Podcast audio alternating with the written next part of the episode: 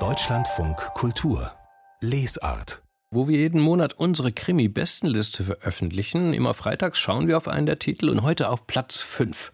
Da ist Regina Nössler mit ihrem Roman Katzbach neu eingestiegen.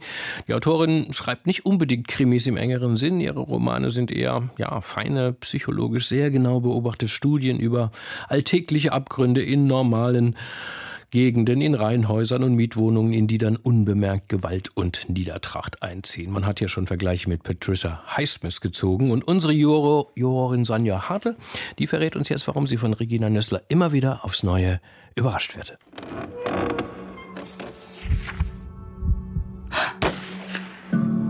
Neue Krimis ein toter Mann liegt in der Wohnung von Isabel Kepler und sie muss die Leiche irgendwie loswerden.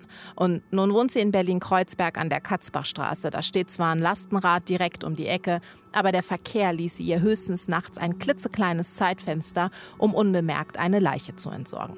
Und eigentlich will sie sich mit dieser Situation auch gar nicht auseinandersetzen und ist verständlicherweise ein bisschen überfordert. Und das gibt Regina Nössler in ihrem feinen psychologischen Spannungsroman ausreichend Zeit, den zwei drängendsten Fragen nachzugehen. Wer ist eigentlich der tote Mann und warum liegt er in der Wohnung von Isabel Kepler?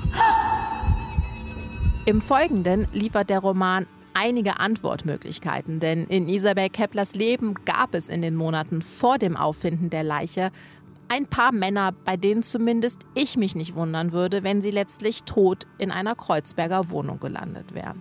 Da ist der nervige, kontrollierende Sohn einer älteren, dementen Dame, die sie besucht hat. Es gibt eine Zufallsbekanntschaft, auf die sie so häufig trifft, dass der Mann möglicherweise doch einfach ein Stalker ist.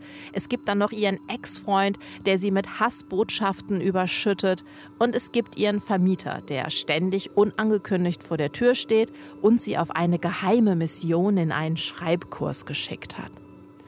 Nach und nach entsteht so in diesem Roman ein Bild des Lebens der 39-jährigen Isabel Kepler, die sich in Berlin mit prekären Jobs durchschlägt und eigentlich niemanden mag. Noch nicht einmal ihren Hamster Godzilla.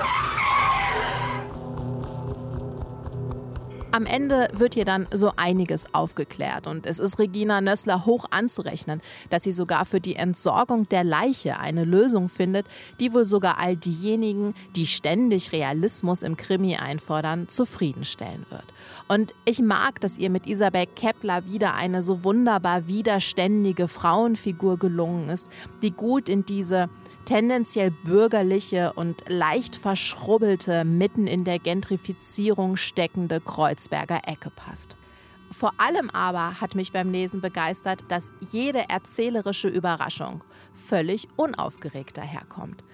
Hervorragende Spannungsromane brauchen nämlich gar keine grellen Turns, sondern sorgfältige Psychologie.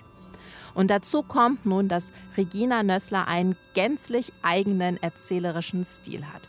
Im Ton, in den Charakteren, in der Anlage ihrer Geschichten. Und sie beweist schlichtweg mit jedem Buch aufs Neue, dass sie alles andere als berechenbar ist.